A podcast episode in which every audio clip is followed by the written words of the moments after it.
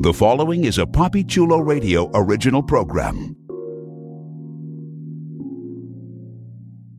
The views and opinions expressed in the commentaries and or interviews in the following program are solely those of the individuals and are not views of Poppy Chulo Radio, its parent, affiliate, or subsidiary companies.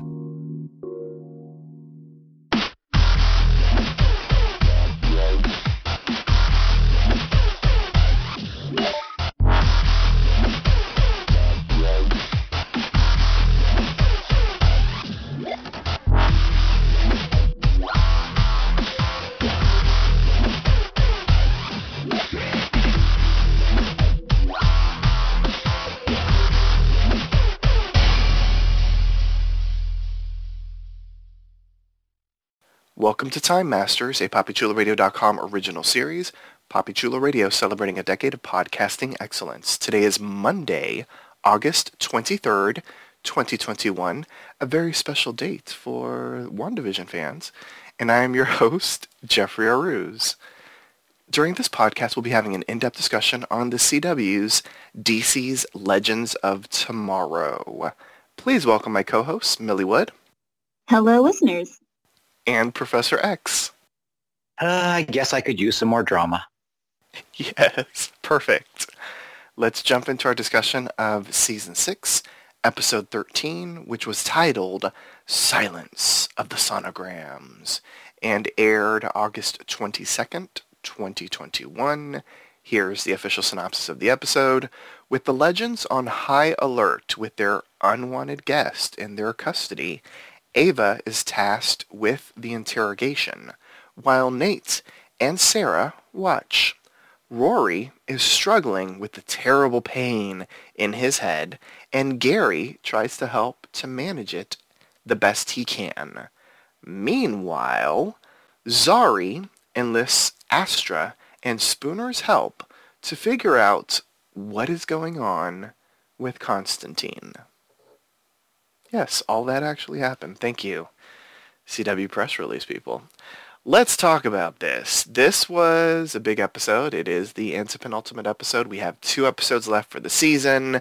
They are getting all their ducks in a row for whatever it is that's going to happen two episodes from now. Bishop is on the ship. Uh, Kayla is missing.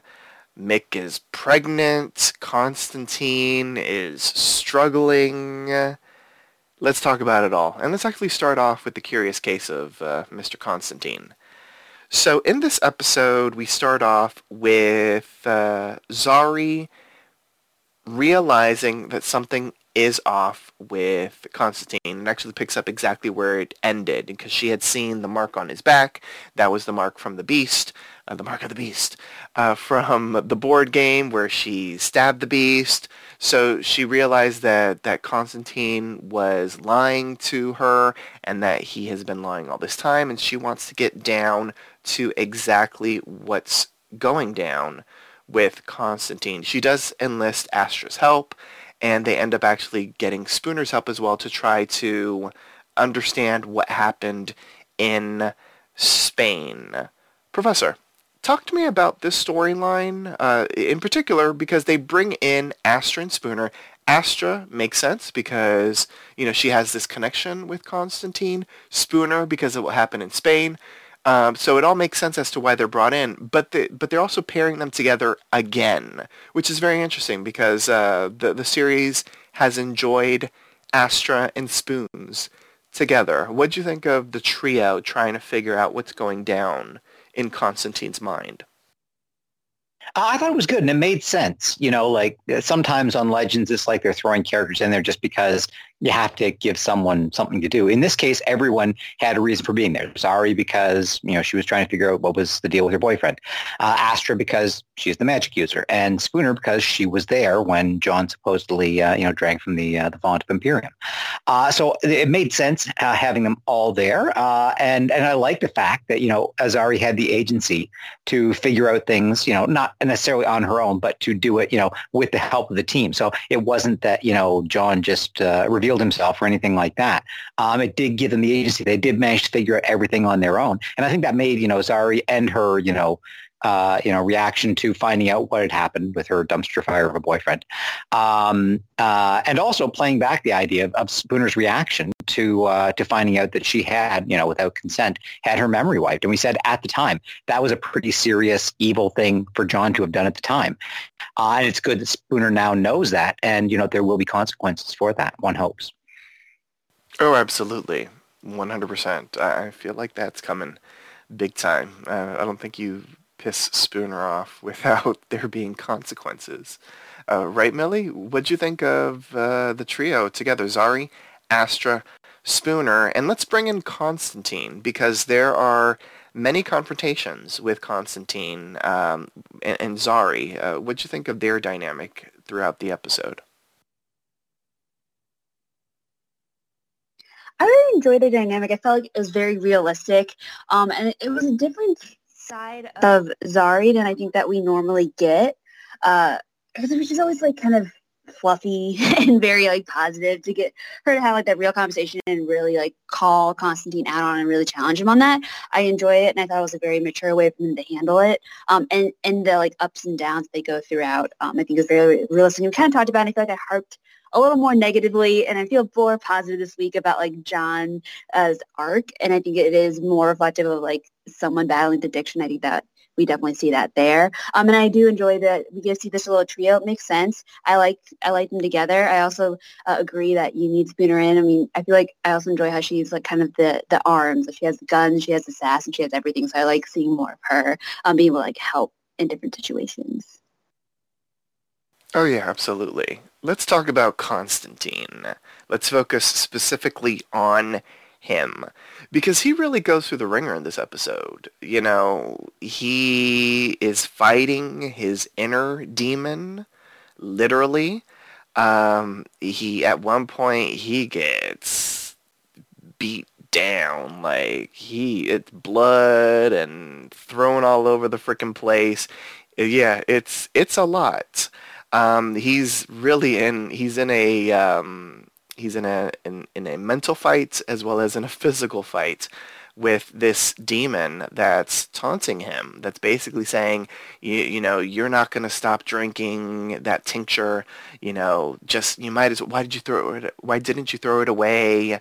Uh, you think uh, Zari is going? You know, you're going to stop all this for love. You want the power. You want the magic. And uh, at one point, it does seem like love wins. There was a moment where it looked like love was going to win. You know, Constantine was like, I'm not going, because Zari confronts him. You know, why are you drinking this? What are you doing with yourself? What's going on? You know, th- this, this is it for me. This, if you do this, we're through. And so he decides not to drink it. But, uh, you know, once again, that physical fight with uh, the inner demon, and uh, the demon ends up winning at the end of it. we'll talk about a certain um, deal a little bit later, because that, you know, dovetails with a whole nother storyline. Uh, Professor, Constantine's struggle, both mental and physical, in this episode. What did you think of all that? Uh, you know, we've been talking about, as uh, Millie just mentioned, you know, this whole storyline with Constantine is an addiction storyline. And it's a little different than the typical addiction storyline because it has to deal with magic and that sort of thing. But at the end of the day, it is an addiction storyline. What'd you think of how it played out in this episode and Zari's intervention that looked successful, but then clearly wasn't? Yeah, well, I, I've said, you know, since they introduced the idea of magic as the addiction for John, you know, and when they first did it, it was like, you know, it, it was that he, you know, he needed the magic, you know, because there were so many people, uh, you know, uh, who wanted him dead. He essentially, if, if they found out he didn't have his magic, he'd have a big target on his back. Uh, now it has clearly morphed into just, you know, the addiction side of things. And uh, again, I've said before, I like how they're playing this out because they're they're not coming up with any sort of, you know, magic sorry for the uh, choice of words, uh, you know, getting out of it. Um, you know, it does feel very real, you know, because John, honestly, I think wants to change and wants to change for the sake of Zari. I think he does love her and, and he wants to change. But ultimately, as we saw in that manifestation of his darker side, he's not strong enough to do it. Um, and, uh, uh and, uh, and, and, you know, fails in the end. And, and I think, again, that, that plays very real for people who've dealt with addiction or people who have dealt with people who are dealing with addiction you know, they may want to change, but sometimes that's not enough. Um, I also thought it was, you know, interesting that they, the way they played it where uh, John was basically dealing with, you know, the uh, the other version of himself in his mind. It's become something of a trope, uh, you know, in superhero shows that, you know, going into someone's mind and dealing with them or, you know, dealing with another version of yourself in your mind and stuff like that. To have it be that graphic and that violent, I think did play up, you know, the uh, the level of uh, the fight that was going on essentially for John's soul. So I think it was it was surprisingly well done, um, you know, uh, and uh, it, it, it, feels, you know, earned. It, it doesn't feel like it's a cheap cop out. I think that if he had, you know, kicked it, you know, in one episode, then it would have been a cheap cop out. But having him basically really, really want to, and I think Matt Ryan did a great job of selling the fact that John really, really wants to change uh, for Zari and for himself. Uh, but ultimately he can't because part of him is just an asshole. And, uh, and, and so for me personally, I, I liked how they played that we did get them swapping I love yous in this episode, which was interesting. I mean, the the suspense in this storyline is killing me because we know Matt Ryan is not coming back next season as Constantine. So every time an episode ends, I'm wondering what the hell is going to happen to Constantine that he's no longer going to be on the show? You know, is he just going to leave? Is he going to die? Millie, since I mentioned death, what did what what do you think is going on here? Do you think that now that the dark side of Constantine, you know, this inner demon, this uh, addiction demon that's in him that craves the power, the magic, everything, do you think he's going to fully take over? Do you think, you know, our Constantine is gone? Do you think that's how we're going to get rid of Constantine? Do you think Constantine can be saved? And uh, since you're a violent woman, um, did you enjoy all the bloodshed? I did, and I was surprised about the amount because I feel like it's not very CW, especially Legends. They like to be on the happier side mostly, but I was like, that was intense. Um, I think personally, I could see it ending in death, or I think I would like it. Um, but then but then I think if you get the flip side, it's like if this is a story about addiction, it would make sense that he doesn't die and it's all about him overcoming it. And he sacrifices something and then that's like how he sees the light and he over defeats the darkness. But you could go the darker side and be like, well, you know, sometimes darkness does win and this dark Constantine will take over and that will be his downfall. I feel like that would be an interesting route to go. And we talked about it for, I think, a couple of uh, episodes. I know where the professor feels, but I think that darkness winning could be an interesting angle. Okay. I'm actually I'm not surprised that you said any of that. That's why I specifically asked you that question. yes, you did not disappoint. I, I love it. And once again, I will give props to the blood. Like it's weird to say, but it was unexpected, especially as you said, Millie, for a CW show, but not just for a CW show, but for Legends. Uh, yeah, um, I don't know if over on Riverdale, you know, they, people get that bloodied up. I know that there's a lot of death on Riverdale, so people move out of Riverdale because apparently all y'all are dying. But uh, yeah, it was a bloody hour for um, for for the CW, at least in this storyline. Like everything else, yeah, it was lovely as long as you know, you consider whatever that was, eggs hatching out your nose. So let's move over to that storyline. So in this episode, Rory is going through a whole lot of pain. And uh, I'll bring in Bishop for a half a second, uh, and then I'll bring him in for another half a second in a moment. Uh, Bishop ends up telling them, you know, what to do to sort of calm the pregnancy pains, because if, if they don't create this uh, this gray tincture, they uh, that uh, the um, eggs in um, in Rory's brain were going to start feeding off of his brain. And so they do that, this, that, the other, and then all of a sudden, Rory is giving birth. So he is rushed in, and uh, Bishop ends up escaping and helps in the delivery. Let's talk about this because I was surprised. I know that the episode is Silence of the Sonograms, so we knew that something with Rory's pregnancy was going to be involved in this. I was really surprised at how fast this happened. I don't know if anybody else was. I mean, clearly we end up finding out later on that the uh, that the birth was induced and this, that, or the other, but still, I thought it was really fast that this ended up happening. Um, I also thought the CGI was hella interesting. Um, and everything about this was just ridiculously legends, uh, wasn't it, Millie? Yes, and I agree. The CGI was, ooh, it got me like a little bit, so I was impressed. I'm sorry, I do not want anything that big popping out my nose. Like, I'm just saying. I'm just saying that looked a lot. Professor, I want to get your take on uh, Gary and Rory together in this episode. We saw them a lot together. Gary was trying to help, you know, because uh, it is his alien spe- species that, um, you know, uh, ended up impregnating Rory at one point. Rory is like, you're going to be the godfather of these 49 alien children, to which Gary was hella excited. What did you think of Gary and Rory paired up together in this episode?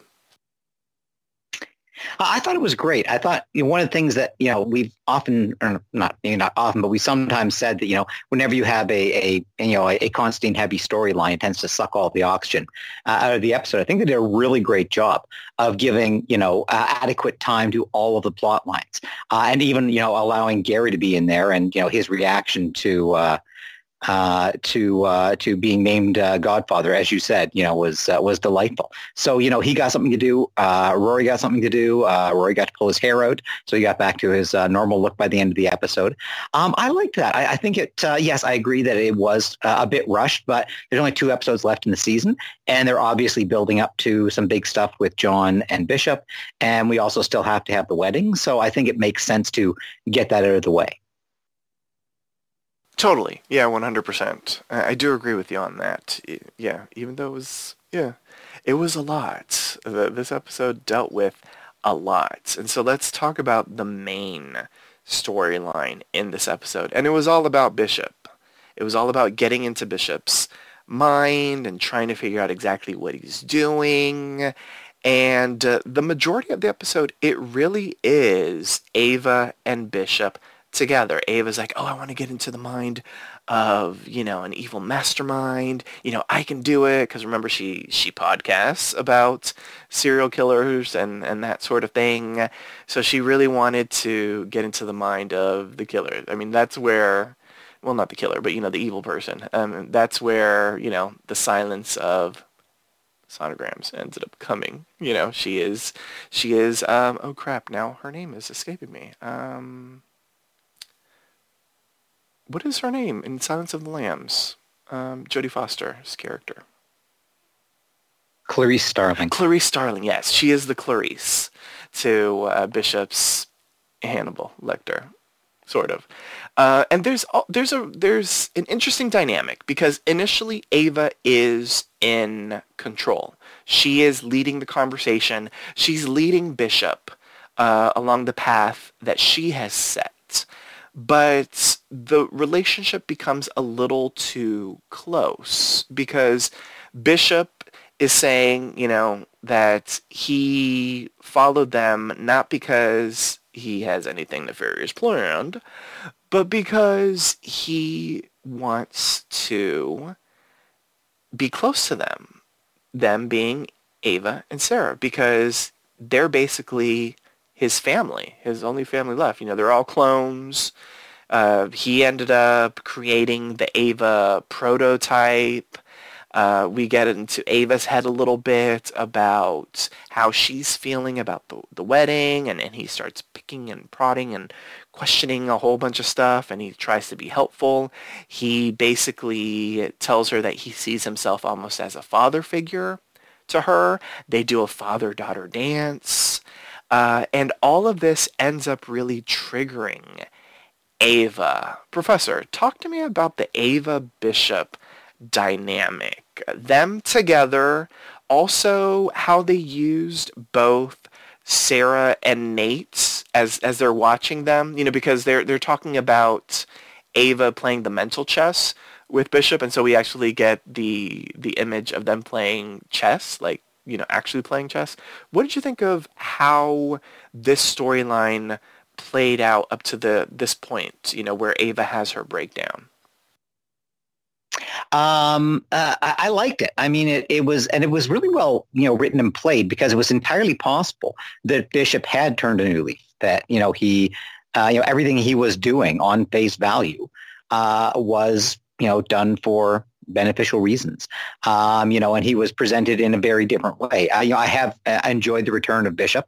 Um, you know, I wasn't sure when you know we found out last episode that he was going to be back, uh, but I like it. I mean, you know, I think the actor is tremendously having fun with the character and uh, and did a very good job of, of, presenting him in that different light. So you could totally buy that. Uh, I do wish that they'd you know done a specific call out to the stab cast because we we haven't mentioned that in a couple of seasons. Um, but uh, I think it was it was good. You know, and again, you know, possibly a, little bit of, you know, COVID protocol or whatever, but just having, you know, the two characters, you know, talking to each other in that way. And I think it, it you know, much more so than uh, than Bishop. I mean, Bishop was essentially there to bring out the fears that Ava's had, and, and Ava, you know, as co-captain, as someone who's you know, uh, you know, going through this sort of thing for the first time, um, you know, she's been not dealing with a lot of uh, of her concerns. You know, as she said, you know, uh, you know, not having real parents, never seeing love between them. She she doesn't really know uh, if she can handle this. And uh, I think they did a nice job of bringing that out. And I think Jes Macallan did a great job of bringing it out. You know, starting out as the uh, the person who is clearly manipulating Bishop, and then uh, sort of allowing him to get into her head, as you say, uh, like a Hannibal Lecter, Clarice Starling sort of situation. So I think it, it really worked quite well to to give out that uh, that character development for Ava. Uh, you know, and sort of make manifest why she's been having trouble with the with the planning uh, and all that. And, and, uh, and in all that, you know, managing to make it quite touching, as you mentioned, the father-daughter dance. Uh, the Lou Reed song was a perfect choice.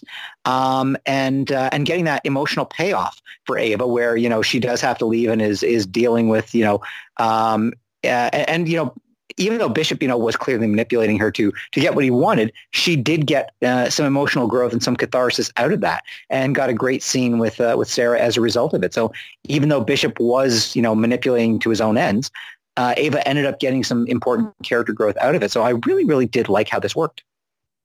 Yeah, it was an interesting storyline because for the most part, I really did buy Bishop. And maybe it's the actor, how he played him, but I was believing Bishop. And even when he, you know, uh, escaped, in air quotes, to help Rory, you know, he ended up going back.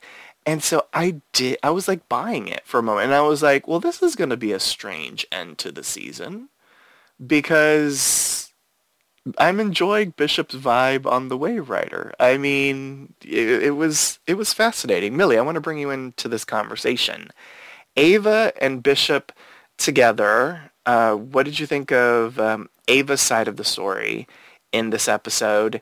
And uh, what did you think of Bishop? And his interactions with everybody. I mean, there were some really great lines, especially when the entire team was like looking at Bishop, and they're like, "Oh, he's a snazzy dresser," and um, and um, what was I forget the, like the exact line, but uh, it was like, "Do all you know supervillains have to dress so sharp or something?" And uh, Astra was like, "They do."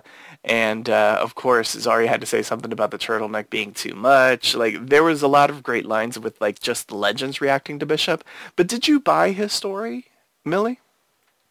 I I didn't buy it. Like I knew there had to be some kind of turn, and I was like, "There's no way he just wants to play nice and, and be part of the Legends team." But I couldn't figure out what his angle was.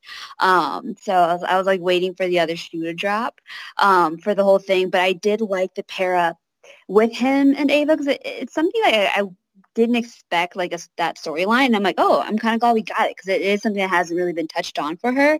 And for it to come from him, her quote unquote creator, at least a clone, like I feel like it was very fitting that that was the, like it got to come from him, and that was the conversation that I have.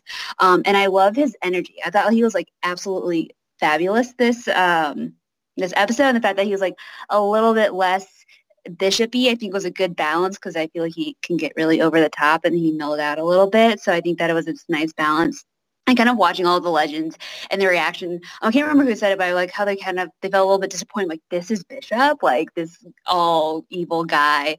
Um, but I thought it was great, and also his outfit was very well dressed. This whole um, whole episode was just admiring, like you know, they have him well dressed this time around. Well, uh, this time around, I feel like Bishop's fashion has been on point. Uh, he has unique fashion, uh, but I think he always has really nice fashion. Maybe I'm it's been a moment since we've seen him, but I feel like he always was a snazzy dresser. Maybe. Maybe not up to Millie's standards. Yeah, I think- I think it was more just like, was it like a cow pattern? I don't know. Just the pattern really like put it above all his other outfits for me. Yeah, the pattern was fascinating. I don't know what it was. Was it houndstooth? Oof, I have no idea. Neither. It was a fascinating pattern, yes. Uh, it, it was all matchy-matchy, which was nice. You know, it's always nice to match. Okay, so so Bishop he's he's saying that you know he just wants family. We do do learn a secret that shakes the team a bit uh, before what happens at the end, and that is that when Bishop printed himself, or the well, I should say when Kayla ends up printing Bishop.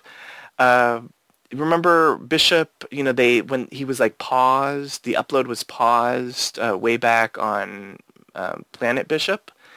And so when, you know, he was printed, you know, there was 6% of his genetic material that is Sarah Lance.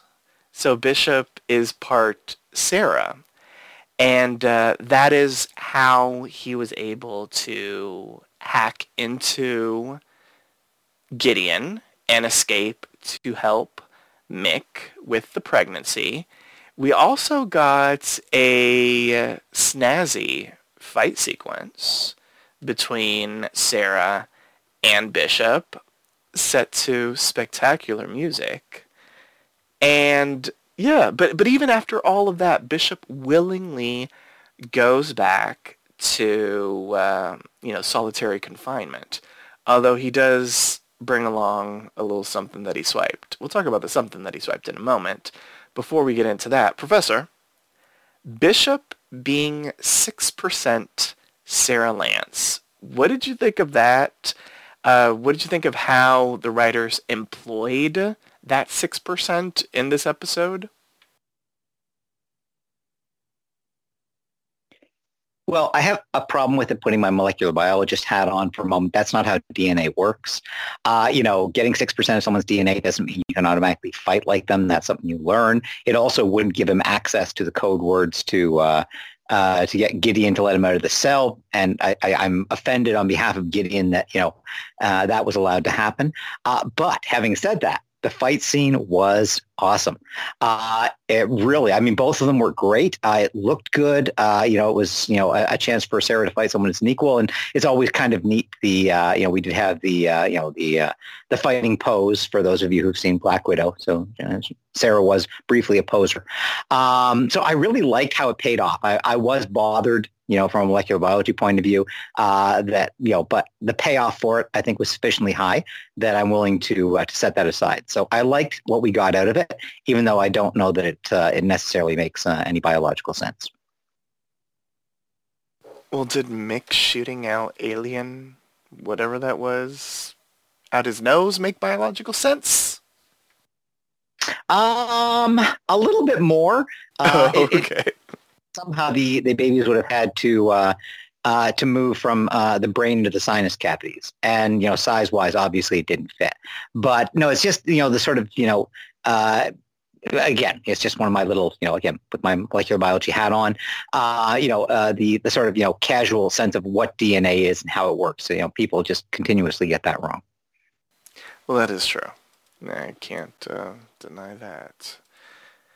So at the end of the episode, we see that Bishop has taken uh, Rory's comms and he uses it to uh, chat with Constantine and to basically make him an offer. So earlier in the episode, we see him observe the trio, Zari, Astra, Spooner, talking about Constantine. And so he has this line uh, with um, with Ava, you know, I can help you out with your friend, Constantine. You know, he's going through something, right? And uh, Ava's like, no, I don't, I think he's fine. And so he ends up hitting up Constantine directly and basically tells him, you know, I know your problem. I can help you out. And initially, you know, our Constantine is in control. And uh, he turns him down, turns the comms off. And once the addiction demon that's inside of Constantine emerges and takes over, he ends up hitting Bishop up to see what he wants and um, how, you know, he can make it happen. So clearly, some shenanigans are going to ensue. And probably evil, dark, and grimy shenanigans. Millie, Constantine and Bishop. A match made in heaven? Or hell, maybe? A very weird match. Like, it shouldn't work, but I feel like it will work, especially you have the plucky attitude of Bishop with the darkness of Dark Constantine. Um, it It's a recipe for interesting, as you said, shenanigans, dark um, because I think as bright as Bishop is, he has a very twisted mind. So it'll be interesting to see what he can convince Constantine to do. Oh yeah, totally. Professor, Constantine and Bishop together forever. Are you excited by this pairing? Uh, you know, I'm curious as to to what the end result of it is. I mean, is it just Bishop messing things up for for messing things up sake? Because you know he arrived at the ship. He he didn't seem to know about John's situation until he uh, he picked it up by you know apparently reading lips of them discussing it out in the hall um, unless the argument is that because he has, you know, 6% of Sarah's DNA, he automatically knows that as well. Um, if that is the case, that he, he picked all of that up, I mean, it does sort of set up, you know, just how clever he is. And also a nice little uh, callback to uh, 2001 Space Odyssey, uh, where how the evil computer is able to read lips. So, uh, yeah, I mean, I have to assume that, you know, he's he's lying to John because there's no there's no reason uh, that he would have access to the font of Imperium or anything like that. Uh, and it's just manipulating him for some purpose. Now, what that purpose is, uh, I have no idea. Uh, you know, John, you know, does have his his blood, so he he does have access to power. Um, so yeah, I, I, don't know. I, am kind of looking forward to it uh, coming together, uh, if only because you know it, it, means that you know Bishop will continue to be uh, an active part of what's going on next episode. Although because Sarah and Ava figured out that he was tricking them uh, by the end of this episode, uh, you know we can't have him just sort of you know staying there interacting with them. It's got to be more of a classic, you know, uh, a villain doing his villainy things. So I am curious to see what they're going to do with it. Um, and, and and I honestly don't know. I as Millie was talking, I had the disturbing thought that, well, what if Constantine does manage to conquer his bad side because of his love for Zari, and that means that he's suddenly worthy of the font of Imperium. Um, but then he'd still be around with his powers, and yeah, I don't think that would work. So yeah, I, I really can't see that happening. Yeah, I have no idea where this storyline is going, unless. Yeah, I'm I'm, tr- I'm wondering if we are going to have to go back to the fountain somehow, if there's another fountain out there, because I, I do wonder what the deal is going to be.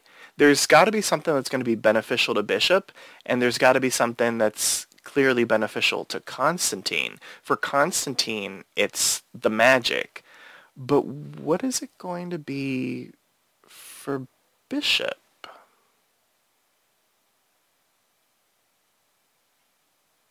Does anyone have a, a guess? How's Bishop going to benefit from this partnership? I, don't know. Again, like his his goal at the beginning of the episode was, you know, crossing aliens with humans to create, you know, superhuman humans who could survive in any environment. This doesn't seem to be playing into that. Um, so I don't know, uh, unless he's, you know, being evil for the sake of evil. Uh, but it does seem that, you know, again, you know, logically, because he did arrive without knowing uh, any of that, he's got to be improvising. So maybe he's just, you know, playing it out to see what he can accomplish. I don't know. Um, it, it's curious. It is, because there are two episodes left, and we have no idea where their storyline is going. Outside of the fact that, uh, you know, Mick already gave birth, so clearly we're going to see, they were talking about the babies hatching, so I guess those are eggs, and they will hatch.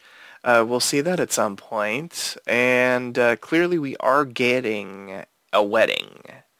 I will assume it's in the final episode of the season. Um, other than that, I have no idea where the hell we're going. And I'm kind of excited. It, it's nice not being able to really predict how this one ends. Yes. Uh, was there anything that I missed? A tiny little moment? Anything that either of you want to chat about before we head into the MVP? Well, let's do it. MVP time. The most... Hey, wait. Speaking of something that we missed, there was no Behrad in this episode, right? Like zero Behrad. Not even like an appearance? He mentioned last at the end of last episode he was going to go visit his parents, so... Oh, yes, yes, yes, that is true. Okay, that's a good way to covidly get him offset. Yes. All right. MVP, the most valuable player. State which character impressed you throughout the episode and why. Once a character has been chosen, they cannot be selected again, so choose wisely. Millie Wood, who's your MVP? Was it the blood? Is the blood the MVP? The blood and the CGI eggs hatching, yes. um, I have to give uh, character wise, I'll have to give my MVP to Bishop. It was good to have him back. Um, I forgot how much I, I've enjoyed his presence and the fact that he's such an interesting villain because we, we don't know what his plan is and he seems to be like two steps ahead of the legends. Um, so I think he's definitely, uh, we're up for a wild ride. And I just, as you mentioned earlier, like he, the actor is having a lot of fun with the character and you can see that. So it just makes it an overall like very happy, fun villain story he's just two steps ahead? He isn't ten steps ahead? As of now, two, but he might be ten. Oh, um, okay. We'll we'll see. Yes, it's an arrow reference. I'm just saying. Yes. Professor, your MVP and why? I'll give it to Ava. I thought uh, Jes Macallan was really, really strong uh, in this episode. Uh, you know, she really carried uh, along with uh, with Bishop uh, that main storyline, and as I say, she did get the the emotional payoff. As also, you know, she and Sarah were able to figure out that they've been played on their own. So it's not like uh, Bishop gets to hatch his evil plot and they're they're caught flat-footed. They did figure it out on their own, uh, which I like for her, and also finding out that you know her original name was supposed to be Boss Ava, uh, which you know is nice rather than Bossy Ava. Yes, shout out to Boss Ava. I'm gonna give my MVP as much as I want to give it to Matt Ryan and Constantine because he was fantastic. If I have a reason to give it to Zari, as many of us, you know, have said in the past, I, I, I will give it to Zari. I enjoyed Tala Ashe this episode. I enjoyed her being, you know, the concerned partner in that relationship with Constantine. I enjoyed that she played, um, she was basically uh, Jessica Fletcher, Nancy Drew, whoever you want to call her, you know, basically gathering all of these bits, these nuggets of information from Astra, from Spooner, trying to figure out what's going on with Constantine. She was the one that ended up stealing his tincture, and she gave him the ultimatum. And it looked like it was going to work. Clearly it, it didn't. But I really enjoyed what Tala Ashe did in this episode. I'm glad that they made her incredibly um, proactive in the situation as opposed to just being reactive to everything that was going on with Constantine. So now it is time to rate the episode. How would you rate this episode on a scale of 1 to 10 Wave Riders? The point system is allowed, and if you found the episode exceptional, deserving of more than a 10, you may grant it the coveted Golden Wave Rider. Professor? I really enjoyed the episode. I think they did a great job of balancing the various plot lines. Uh, you know, it wasn't that one took over the others. Uh, and, you know, I, honestly, everything felt really good. You know, maybe they did rush the Rory thing a little bit and it was, you know, played almost exclusively for comic effect. Uh, but overall, I thought it was, it was a really nice balancing job. I'm going to give it 9.5 Wave Riders. 9.5 from the professor. Millie Wood, how would you rate this episode? I think I'm going to have to agree with the professor and give 9.5 as well. Um, I really liked it was everything's coming together and it kind of all makes sense. I think for me, the Constantine storyline finally clicked. Um, and I really liked the under storyline that with Ava that I wasn't expecting. Um, and it all kind of made sense. It was moving and there's some good, funny bits. Definitely enjoyable, definitely rewatchable. So 9.5. And I co-sign for all the same reasons. Uh, rewatchable episode, very well done. Three storylines that were separate, but ended up getting you know a good, e- almost equal uh, amount of uh, sto- story time, airtime, I should say. Uh, and they all kind of you know converged by the end of the episode, which was really neat. And everyone that was there got something to do which I liked. Um, so uh, yeah, I will co-sign with a 9.5, a very good episode of Legends of Tomorrow. So on that note, join us next time for a brand new installment of Time Masters. Here's our announcer, Gidget, to remind you on how you can interact with us. Thank you, Captain. Follow Papichulo Radio on social media. We are on Facebook, Instagram, Twitter, at Papichulo Radio. Do you have any questions, suggestions, comments, or concerns? Email us via contact at papichuloradio.com. Are you interested in joining the Papichulo Radio team as an on-air personality or blog contributor? Email talent at papichuloradio.com. Binge listen to your favorite Papichulo Radio programs by visiting papichuloradio.com slash archives. You can also download tonight's broadcast and the rest of the series through Apple Podcasts and Google Play. Just search for Time Masters and subscribe. Back to you, my captain. Thanks, Gidget. She makes a good uh, Earl Grey tea, I'm just saying. My co-hosts, please wish the listeners a good night, starting off with uh, Millie Wood. Good night, listeners. If you want to follow with me, I'm on Twitter at The Asian Nerd. And the professor. Good night, listeners. Thanks for tuning in. Download new episodes of Time Masters every Tuesday via Apple Podcasts, Google Play, and the Papichulo Radio archives. Good night.